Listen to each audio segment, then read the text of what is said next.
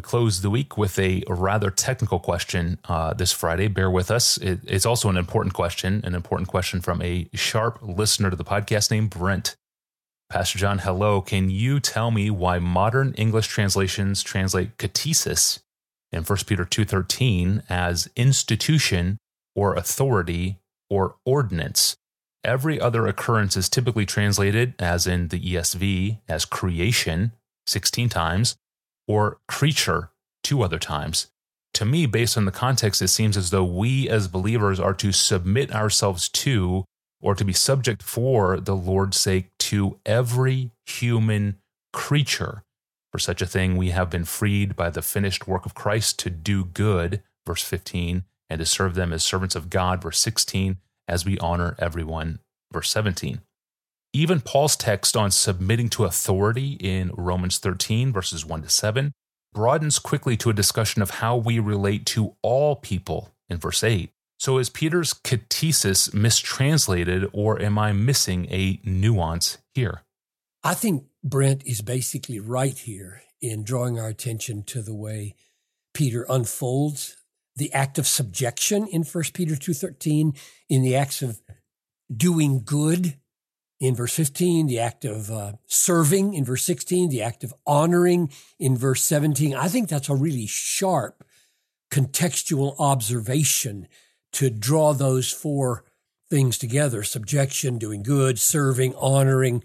So let me step back and see whether there are other considerations that might affect how we understand, how we translate the word uh, or creation or institution as it's translated in, in so many modern versions. The ESV, uh, like most English versions, translates 1 Peter 2.13, be subject for the Lord's sake to every human institution, whether it be to the emperor as supreme or to governors as sent by him to punish those who do evil and praise those who do good. Now that term human institution, Brent is saying, is literally human creation.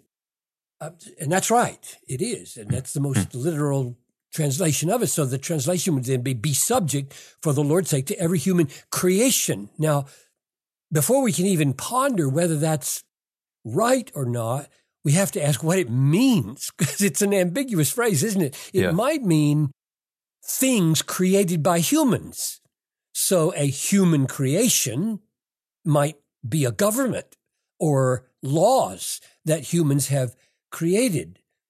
Or the phrase human creation might mean humans created by God. So human beings are God's human creation.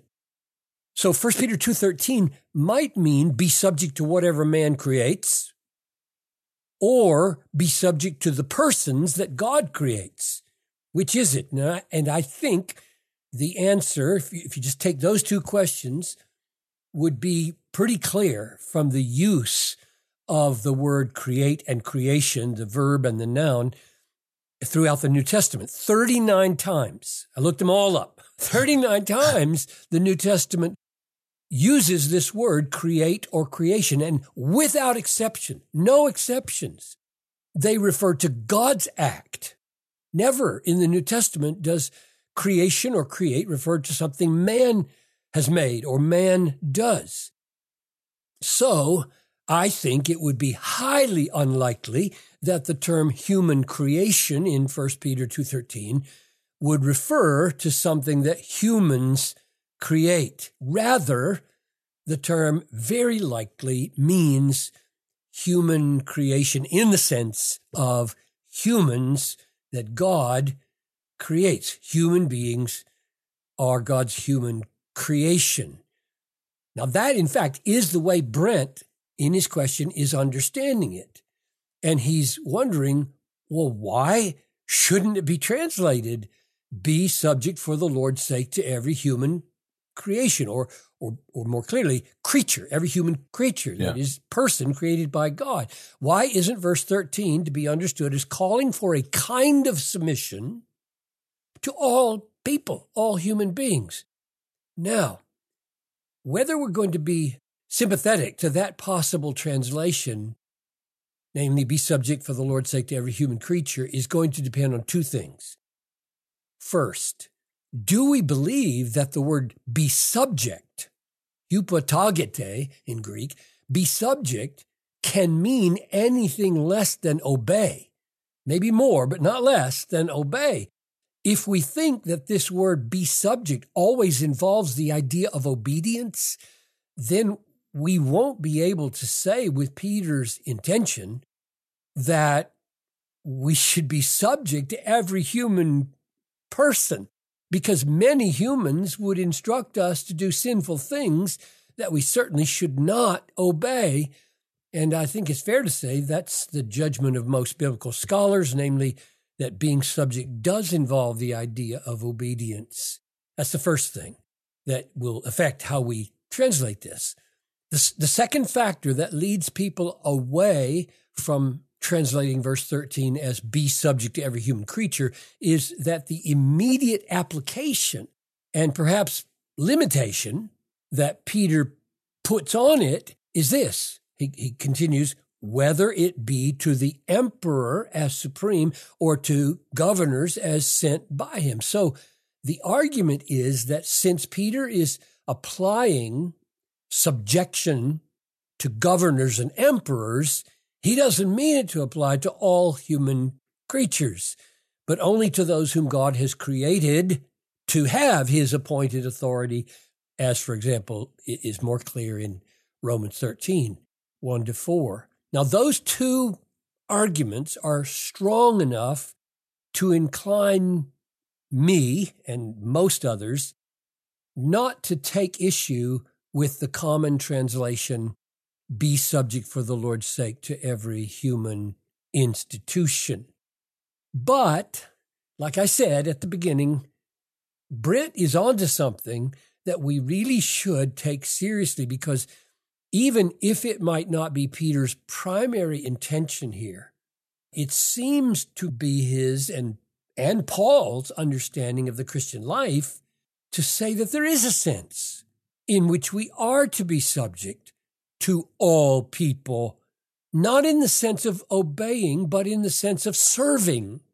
That is, be subject in the sense of humbling yourself and going down low, subject, sub, and getting under another person and doing all you can to lift them up into truth and righteousness and everlasting joy. Now, Peter seems to go in this direction in verse 15 when he grounds the submission to every human creature or institution by saying, because this is the will of God, that by doing good, you put to silence the ignorance of foolish people. And, and this idea of doing good turns up again and again and again in First Peter. It's one of his hmm. most common and distinctive phrases it turns up over and over as a general way of relating to all people, not just to those in authority. And then, even more amazing, Peter says in verse 17, honor everyone. And in a sense, it's just as radical to say, honor every human creature as it is to say, be subject to every human creature, because certainly there are dishonorable humans just as there are humans we should not obey. So if there is a way to honor dishonorable humans, then there may be a way to be subject to humans that should not be obeyed. Hmm. Then in the next paragraph, verse 18, Peter tells slaves to be subject to their masters. And then in the next paragraph, chapter 3, verse 1, he tells wives, likewise, be subject to your husbands. And then to our surprise, my surprise anyway, he says in the next paragraph, chapter 3, verse 7, likewise, that's the surprising word, husbands. And then, and then instead of saying, be subject to your wives, which he doesn't say, he says, husbands, honor the woman as the weaker vessel and a fellow heir of the grace of life. So he's not going to say that the role of the wife and the husband are interchangeable in terms of authority and submission, but he is going to say, just like he did back in 217, where it says honor all people, that husbands are to honor their wives, all wives. And he introduces this command with likewise, as if it is a kind of repetition of the commands for submission that he's been giving to us in our relation to government, relation to masters, relation to, to uh, husbands. And then add to this that Paul says we are to do good to all people, Galatians 6.10, and that we are to be subject to each other, Ephesians 5.21, and that we should count others more significant than ourselves in the sense of becoming their servants, Philippians 2 3. In all those pointers, I think, in First Peter and Paul, I would say that Brent is on to something when he draws our attention to the fact that there is a sense in which Christians, following the example of the humble, sacrificial, suffering Christ, should be subject for the Lord's sake to all people in the sense, not of obeying, but in the sense of desiring earnestly to go low and to do what we can to lift them up into the truth and into faith and into righteousness and into everlasting joy. So I think I think we should give Brent the benefit of the doubt here and say that's pretty sharp and we ought to really consider that possibility. Yeah, that's a sharp question and suggestion. Thank you, Brent. And thank you, Pastor John. And thank you all for joining us today. You can ask a question of your own, search our growing archive, or subscribe to the podcast, all at desiringgod.org forward slash ask Pastor John. Well, how much jewelry is too much jewelry? It's a question we get from you all a lot, and it's worthy of addressing on this podcast because, well, because it's a topic in the Bible.